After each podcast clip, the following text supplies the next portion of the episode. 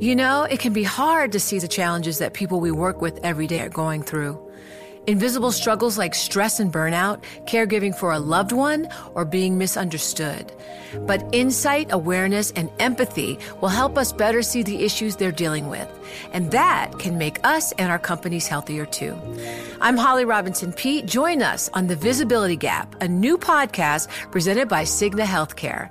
Download it wherever you get your podcasts. You know success when you see it, or you think you do the people in the spotlight. But what about those small business masterminds who succeed at making their money work harder? They do that by having a business bank account with QuickBooks Money, which now earns 5% annual percentage yield.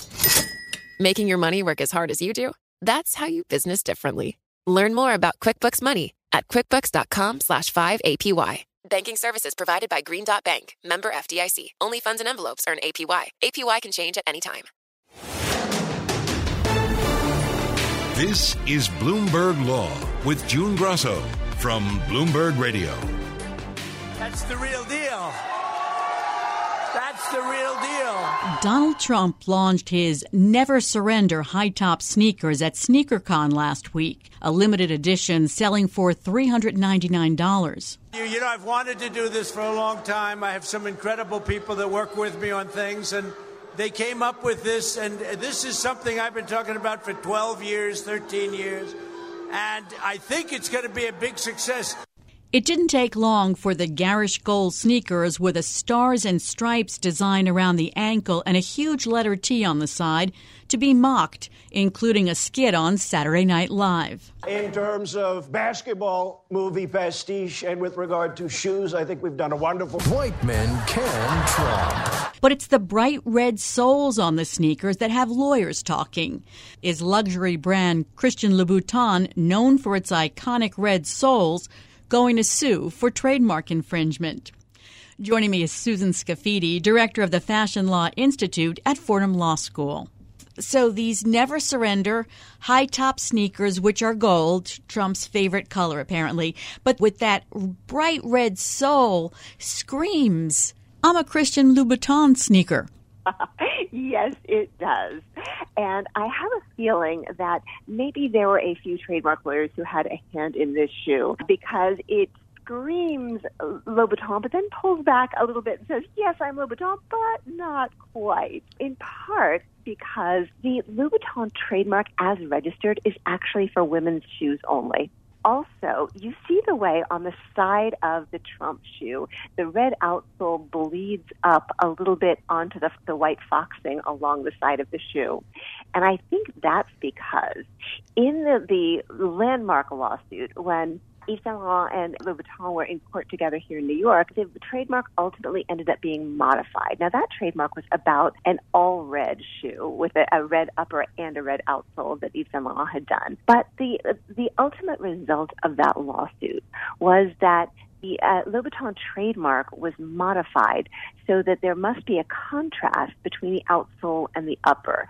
So maybe some clever trademark lawyer thought, well, if the red bleeds over a little bit, we could at least argue that there's not contrast. And we could argue that the registration is technically for women's, although that's not really smart thinking because, of course, there's a common law trademark in the U.S. And since Louboutin is so associated with red soles on shoes, including now for men's, including his own, even though at the time he, that he originally registered in the U.S., he did very few men's, I think that Louboutin, if it cared to take action, would in fact have a pretty good case. And Nike might also be looking at these Trump sneakers?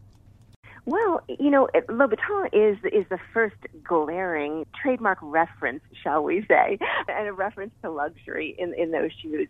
But you know, the silhouette is an awful lot like the Nike Air Force One nudge wink Air Force One. Oh. Right? So there's a lot going on here. And while uh, Nike does have trade dress registration on some elements of the Air Force One, including the Air Force One high tops that these resemble, I again think there might have been a trademark lawyer in the design room saying, you know, maybe move those panels just a little bit. Maybe don't do too many vertical lines down along the base of, of the foxing at the bottom of the shoe just before it touches the ground maybe make sure you don't use the wavy leather brackets that hold the eyelets for the shoelaces that, that are so classic and associated with the Nike Air Force One. And yet, for a sneaker aficionado, looking at that silhouette, it does have that reference, especially because the flag like imagery around the top also feels like a reference to the band around the top of an Air Force One.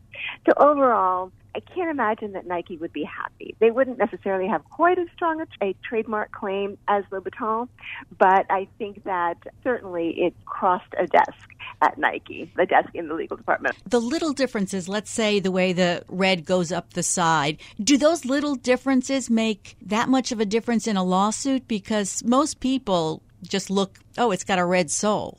Well, it moves us from the realm of a straight up counterfeit where we have something that is nearly or substantially identical to the realm of potential infringement. But because there is that generalized test in trademark. Is there a likelihood of consumer confusion? Might some consumers think that this was a deal between uh, Donald Trump and Louis? That test for consumer confusion is what will control. And I think a, a consumer could absolutely be confused as to whether or not this was a licensed product or whether or not perhaps even Louboutin was endorsing Trump, which of course could be very controversial, uh, both for, for the company itself and for the designer himself, but also for consumers who love their Loubies. Yeah, apparently some social media users were commenting on Instagram. One said, please, please, please sue Donald Trump for infringing on your Red Sole trademark. Another said, you licensed your trademark Red Sole to that wannabe blank. It's it's the comment about licensing that is of more concern, right? Sue him does not show consumer confusion. Hey, how dare you license to him is of more concern from a legal perspective. And you know, there is an instance in the past when Christian Louboutin went after a right wing Belgian politician, a woman who was wearing his red soles regularly, but um, most importantly, for, for purposes of his complaint, on posters and, and ads that were targeting Muslim immigrants to Belgium. And so in that case, it was the actual Louboutin product showing up in the in her political ads and in her political statements. And so it was an even closer connection. But still, he seems to have been willing to wade into a fight before in a case in which a politician tried to associate with the Red Soles without his permission. So that would be a business decision more whether or not you want to go after Trump and possibly get the backlash that people who go after Trump often do. But on the other hand, do you want your shoes associated with Trump? Absolutely. At one level, it's a trademark decision. You don't want your red soles to just become a generic indicator of luxury, a shorthand for a, a, luxury product or a designer product. And so, from a trademark perspective, to avoid becoming generic, you do have to engage in a certain amount of policing. But yes, at the level of a business decision, you have to decide do you dare offend uh, Trump supporters, or are you more concerned about Trump opponents? Some starting to boycott your shoe if they believe that there's a connection. And there's these additional concern in terms of a business decision of how much attention do you want to draw to these sneakers that were apparently a limited edition one and done. If you think he might do it again, maybe you're more likely to file a lawsuit or at least send a cease and desist letter. But if you think it might just be a quick hit in the media and something that disappears from the public consciousness, do you want to be the entity keeping those red soles in the public consciousness, therefore underscoring the association between your brand and, and the politician? What does Louboutin lose if they don't sue over the sneakers? Does their mark get watered down? Sure. There, there's a potential for dilution of the mark. That is to say, now when we see a red sole, we automatically think Louboutin. Or do we think, well, it could be Louboutin or it could be Trump? And that's the key to, to dilution. So they worry about dilution of the strength of that mark. And they worry about ultimately, if they allow this one and the next one and the next one to happen, the red sole mark actually becoming generic and the mark actually dying. We refer to the concept of genericide, right? Becoming generic can kill a mark because it's no longer serving as a source indicator to consumers. It's no longer a red flag telling consumers, hey, this is in the in the best possible way a red flag. Uh, this is a, definitely a Louboutin because you see the red sole. Let's say Louboutin does sue. Would it be for trademark infringement or trademark dilution? It could be for both trademark infl- infringement and trademark dilution. And who do you think would have the better case in court? I mean, is there a chance that Louboutin could lose? There's always a chance. You never know what you're going to get going into court. On the other hand, uh, Louboutin has a very solid footprint with this trademark. And so I think that in a kickboxing match uh, with these shoes, I, I would think that Louboutin may very well come out on top. I assume it also just doesn't want to be associated with that garish, clunky gold sneaker. In terms of reputational concern, yes, um, you absolutely don't want to be associated with something that you find distasteful, not only because of the individual it might be associated with, but because of the style itself or lack thereof. They are indeed quite, quite dramatic. You're so nice to put it that way, Susan. well, then there's the question of the quasi flag iconography as well, which actually is, is an interesting problem because the, the U.S. has law on the books about disrespect or disparagement of the flag. Technically, you're not supposed to use the flag in advertising. In fact, the trademark office won't register a trademark that includes the flag. Now, obviously, there's not actually a flag on the shoes, just a nod to the flag with a handful of stars and stripes. But we're still, even though First Amendment law has, oh my goodness, for the last 50 years, uh, prevented enforcement of any kind of law that would penalize anyone for putting a flag on clothing or putting a flag on shoes where it might be dirtied or damaged or otherwise disparaged. Nevertheless, you're walking a fine line uh, when you decide to put a flag or something that looks like a flag somewhere that might be considered disrespectful. So, do you think that Louboutin will at least send a cease and desist letter? I would hope so. Unfortunately, the one of the concerns for Louboutin is if Louboutin sends a cease and desist letter, it will immediately be posted. And so it comes back to the question of do we think Trump will do this again? Or do we think Trump's licensee will do this again? And how much attention do we want to draw to this if it was indeed a one and done at SneakerCon? The company has left itself an out because purchasers of the sneakers may not actually get red sole sneakers when their order arrives in July. On the website, it says the images shown are for illustration purposes only and may not be an exact representation of the product. So that leaves them room to get rid of the red soles. It does. Now, if they were to do that, and particularly uh, if they were forced to do that via legal action, I think some consumers would be upset because they're not getting what was pictured and what was promised. That's not a minor change, that's a significant stylistic change, but nevertheless, they have indeed left themselves technically a legal out. But of course, if the purpose of these sneakers is in part to court your audience and to court the audience of sneakerheads, a young, male, more urban audience, then you, you absolutely don't want to undermine that essentially advertising or campaign effort by making your customers angry when they receive the shoes. You don't want lots of negative publicity following on the uh, initial release of the shoe. Thanks so much, Susan. It's always an enlightening and fun conversation when you're on bringing fashion into the law. That's Susan Scafidi, professor at Fordham Law School and director of the Fashion Law Institute. I'm June Grosso, and you're listening to Bloomberg.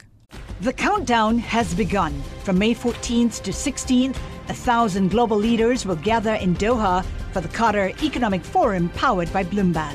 Join heads of state, influential ministers, and leading CEOs to make new connections, gain unique insights, and uncover valuable opportunities in one of the world's most rapidly rising regions. Request your invite for this exclusive event at QatarEconomicForum.com. This is Bloomberg Law with June Grosso from Bloomberg Radio. Let me try it again. Do you believe that minorities in America today need special help to achieve, to succeed?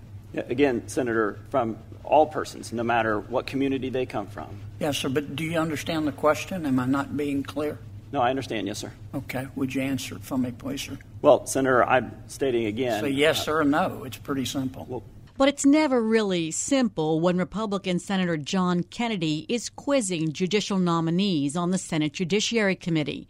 The Louisiana senator manages to get inside the heads of nominees, often tripping them up like no other senator does. Joining me is Bloomberg Law's Tiana Headley, who's written about, shall we say, Senator Kennedy's special way of questioning nominees to the bench.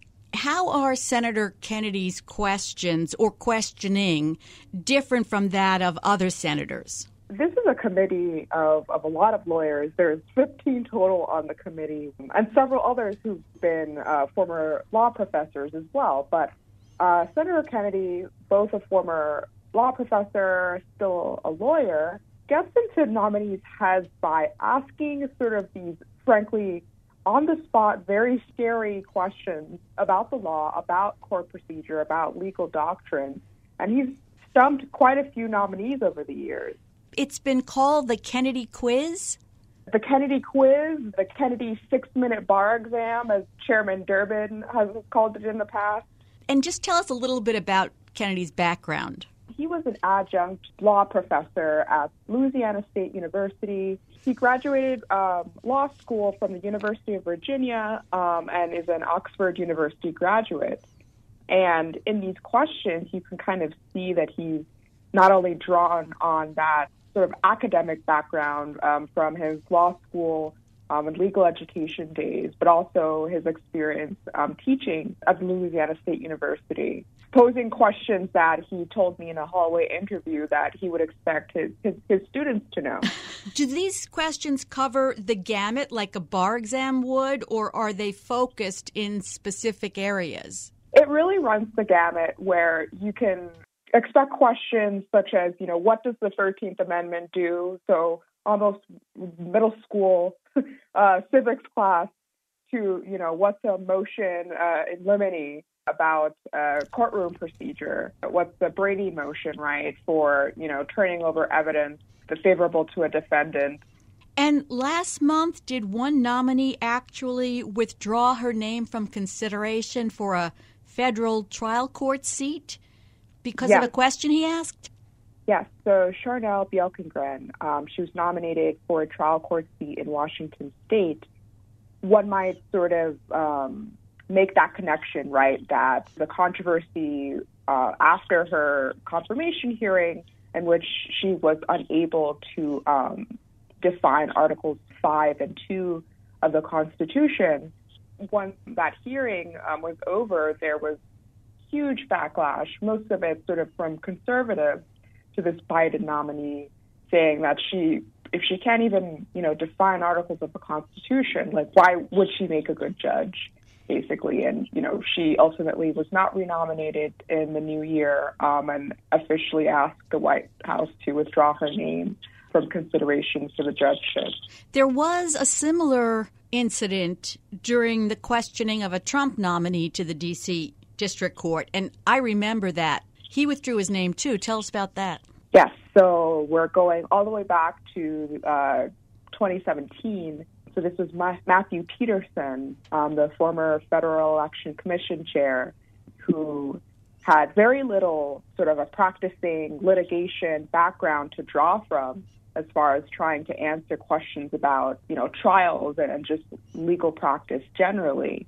You know, he'd never tr- tried a jury trial, either civil or criminal. Couldn't define the Daubert standard, if I'm saying that correctly. Couldn't define emotion motion in limine, as I said before. Really, it was a very awkward five minutes of questioning where just time after time again, he either admitted to his lack of, ex- of litigation experience or simply could not answer, you know, basic questions that uh, someone with trial experience would be able to answer nominees go through extensive preparations for these hearings. How much are these Kennedy quizzes now a part of that? So, as far as our understanding of what that prep has looked like over the years, so Kennedy joined the Senate back in 2017. And so the nominees who would have been sort of subject to these quizzes have been Trump and Biden nominees. I was able to talk with some former Justice Department officials under the Trump administration who were in charge of prepping nominees. They said to me that They would sort of go over mock questions that Senator Kennedy might have asked, you know, relating to legal procedure, et cetera. A former official told me that they would hold mock hearings in which staffers would portray different senators, uh, including Kennedy. I, I, would really love to see that Kennedy impression. yeah. Um, but it's really trying to get these nominees in the frame of mind of you know, answering an on the spot mini bar exam. I'll just add to that too as well that these officials did say that they would sort of generally provide some form of practice for the nominees, but ultimately, you know, it's what has that person done in their professional career that has, you know, prepared them for that moment, right? It's, we're not going to have you study for the bar exam again, but what have you done in your career? What has been your le- legal practice been that should, in and of itself, prepare you for this moment? And, you know, there's some debates about whether if one does or does not do well on these quizzes, if that really reflects on the breadth of that person's professional experience. But nominees, from district court nominees to Supreme Court nominees, usually steer clear of making commitments to specific legal issues. Does that annoy Kennedy? You know, you'll hear Supreme Court nominees say, well, that may come before me. Kennedy, much like any other senator, understands that they nominees can't say that they will rule this in this way on any particular issue or case. There have been some tense exchanges between nominees. In those exchanges, he'll say, I know the White House has coached you not to answer my questions, but I need to know how you think. That's actually uh, a statement that was reflected in, in one of my conversations with a former Department of Justice official who is in charge of prepping nominees that Kennedy does indeed want to understand how nominees think, how they how they think through issues. He's not necessarily looking for commitments on legal matters, on cases that could come before a nominee, but in this sort of Socratic exchange that a, law professor might have with a student where they're t- talking through a legal issue or a legal doctrine, he does, this Department of Justice official was telling me, he does want an active exchange with the nominee. It seems like he takes delight in his reputation as a hard questioner, sort of like street cred on the committee. He did an Instagram reel. Tell me about that. Yeah, so I believe back in December uh, on his Instagram page, he posted a reel that was almost a montage, if you will, of some of his famous moments of questioning Biden nominees over the earlier months of, of 2023 where you have clips of him questioning at the time nominee Kato Crews for the District of uh, Colorado, Charnelle Bjelkengren for the a trial court seat in Washington State. And really, these clips really showcase these nominees being, frankly, very stumped by these questions. And so I think that's a pretty fair reading that he does take some delight in this reputation that he has gained for being a, a, formidable questioner of nominees. I don't know formidable is the word. He just goes in areas where other senators don't. And it seems to me, having watched this for a while, that it's like a game for him. And does the inability to answer one legal question show that a nominee is not qualified for the bench? I mean, even Supreme Court justices don't know all the answers. That's one of the reasons they ask all the questions they do at oral arguments. It just seems like it's for show. I think those are all uh, incredibly fair points to make, right? In talking with people for this story, one thing that came up was just sort of the nature of the questioning where you have someone sort of sitting down in front of these really bright lights, um, in front of some of the most powerful politicians in the country, and all of a sudden you're asked about this amendment that you probably haven't thought of in a while. and you're meant to sort of define it on the spot in that moment. If you don't, you might end up in a highlight reel on Kennedy's Instagram page. You spoke to the Justice Program Director at the Alliance for Justice, and I thought that what he told you really hit home. It's, he said that Kennedy doesn't seem to recognize that judges have access to libraries. And you know, these questions get briefed and they have law clerks. Did other people that you spoke to think that this was, you know, not really the best way to approach these hearings? Yes. For the most part, most of the sources I spoke to highlighted the realities, in their view, the realities of what it means to be not just a judge, but to practice the law generally, where it isn't just recalling some memorized quantum of the law, that it is about research, it is about looking through the, the legal questions being presented, it is about, you know, going through case law that you may or may not be familiar with. And all of these very important decisions that judges make um, in the course of, of legal practice, in the course of their job, aren't necessarily made on the spot. They're made after countless hours of doing the research, of analyzing legal issues, et cetera. And so I was just talking with some judges, former and current federal judges for a previous story that said, look, most of these cases don't even go to trial, mm-hmm. right? We don't even have a bench trial or, or a jury trial. Much of this is done in, in sort of these motions that are made between parties a lot of motion practice in the federal courts. Well, it's a really interesting article. Thanks so much, Tiana. That's Tiana Headley of Bloomberg Law. Collaborate for a greener future at the Bloomberg Green Festival, a groundbreaking celebration of the thinkers, doers, and innovators leading the way. From design and culture to technology, science, and entertainment. Hear from inspirational speakers and immerse yourself in climate solutions. July 10th through 13th in Seattle. Title sponsor Amazon. Official airline Alaska Airlines. Get 20% off using promo code Radio20 at BloombergLive.com slash Green Festival. Yeah, I, I, guess you're not giving me a whole lot of comfort in this about how peculiar this would be, that we could have different rules in different states. Um, we could have different rules depending on, on, on the time that the challenge is brought. What if other states have uh, require 2% interest? And the Second Circuit says one thing, and the Fifth Circuit or the Tenth Circuit or whatever says something else, and then you have issues of collateral estoppel. It just seems like a complicated situation, but you uh, are able to assess the whole thing. So just explain why this would not cause practical nightmares. Yes, it did seem that many of the Supreme Court justices, like Elena Kagan and Samuel Alito, were concerned about the flood of factual disputes that might arise if the court reverses a Second Circuit decision finding that the National Bank Act preempts New York law. The justices struggled to resolve the conflict between the National Bank Act, a Civil War era law protecting national banks, with a New York law requiring all banks to pay at least 2% interest on mortgage escrow accounts. The question is whether state policies significantly interfere with a national bank's operations.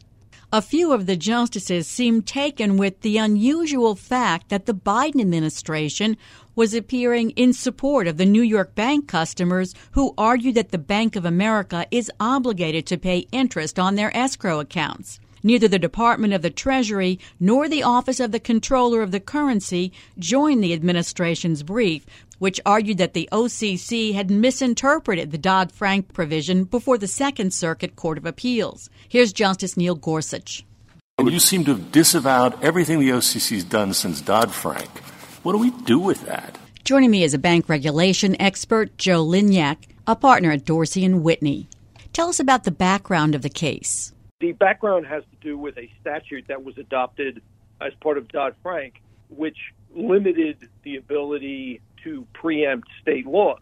There's about 15 or 16 states around the country that require that a lender that has an escrow account for a consumer customer has to pay interest on the escrow funds. In New York and actually in California, it's 2%. And there was contrary decisions in California and in New York saying a national bank does or does not have to pay interest on the escrows. And because there was a conflict between in the Ninth Circuit and the Second Circuit, it went up to the Supreme Court.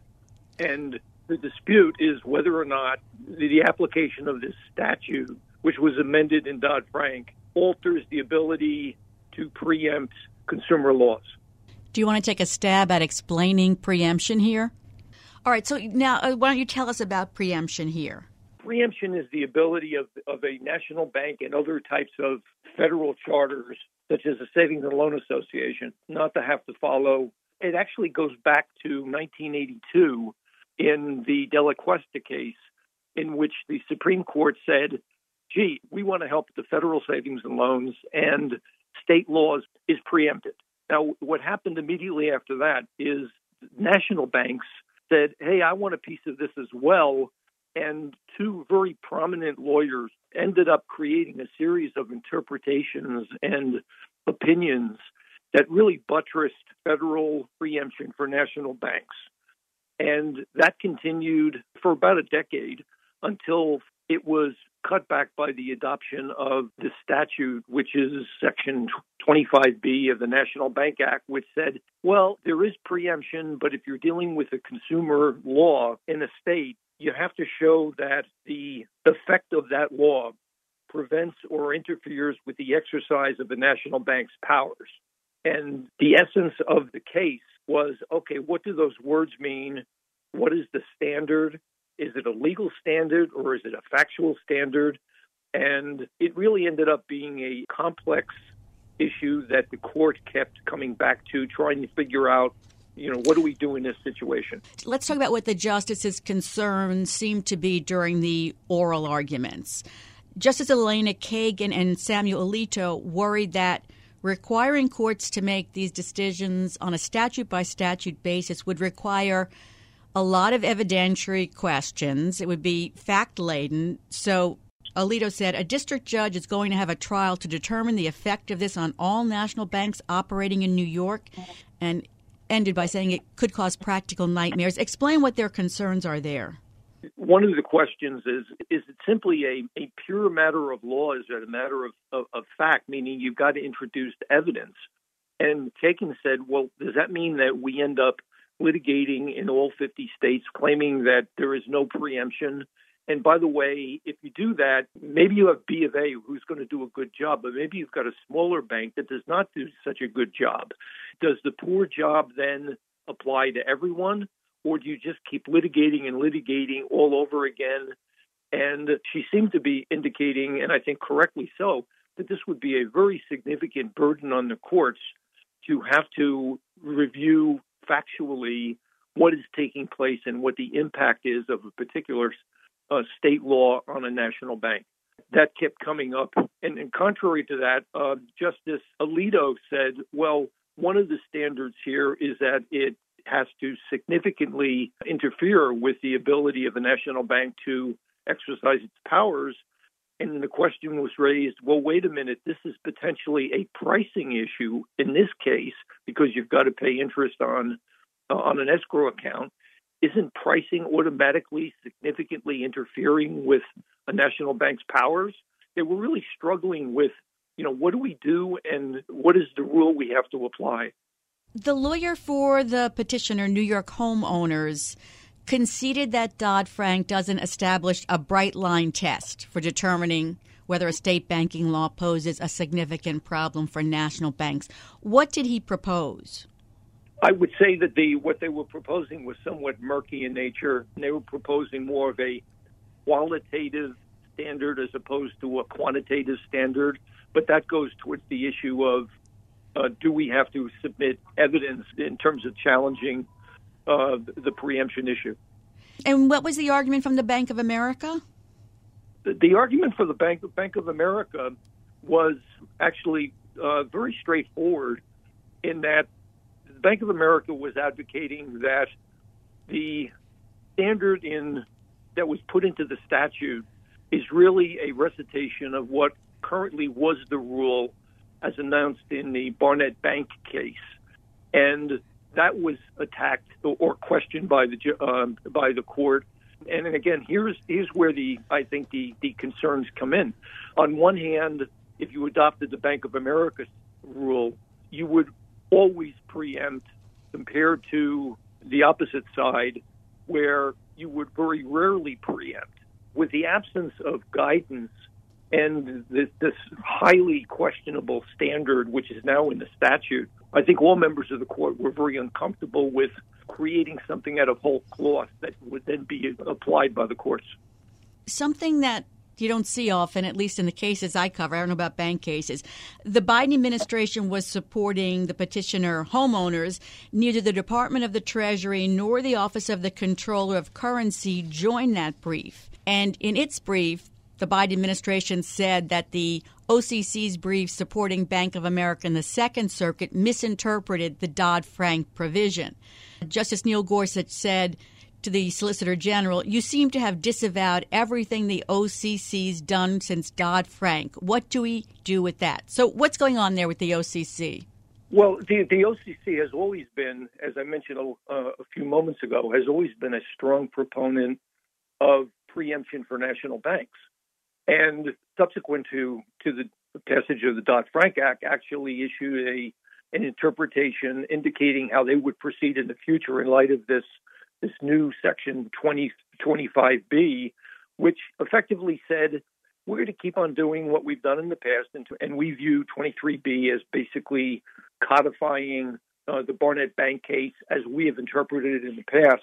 The Department of Justice and the Biden administration took a decidedly different view, saying that the Second Circuit applied the wrong rule you know, there's a disagreement between the the banking agency, the OCC, that has the uh, obligation of interpreting statutes, with the Biden administration, which took more of, I think, a consumer-based political position, contrary to the OCC.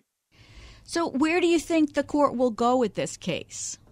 Well, the the, the Department of Justice filed actually two briefs at the end, what they said was you should vacate the case and send it back to the lower courts because they applied an erroneous standard. In other words, duck the issue and let the lower courts all around the country develop the jurisprudence here in a manner so that when it comes back to the court, there's more meat, if you will, on the bone to be able to better handle this. And, and I think that, that that's reflective of the fact that in the oral argument, there was really skepticism as to what do you really want us to do here because there's not a lot of support for you know for a particular rule as opposed to making it up out of whole cloth.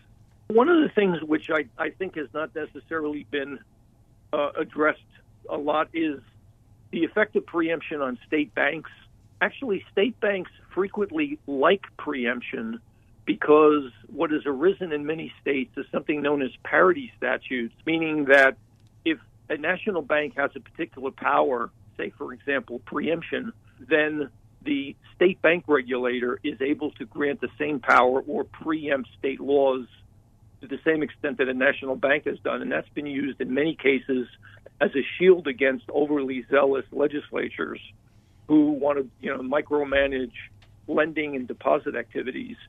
It, it's something which is, is kind of peculiar to the whole area, but uh, has frequently been used in a very useful manner by state banks when you're dealing with legislation. Thanks for being on the show. That's Joe Lynyak of Dorsey and Whitney. And that's it for this edition of the Bloomberg Law Show. Remember, you can always get the latest legal news on our Bloomberg Law podcast. You can find them on Apple Podcasts, Spotify, and at www.bloomberg.com slash podcast slash law. And remember to tune into the Bloomberg Law Show every weeknight at 10 p.m. Wall Street time. I'm June Grasso, and you're listening to Bloomberg. Collaborate for a greener future at the Bloomberg Green Festival, a groundbreaking celebration of the thinkers, doers, and innovators leading the way. From design and culture to technology, science, and entertainment. Hear from inspirational speakers and immerse yourself in climate solutions. July 10th through 13th in Seattle. Title sponsor Amazon. Official airline Alaska Airlines. Get 20% off using promo code Radio20 at BloombergLive.com slash Green Festival.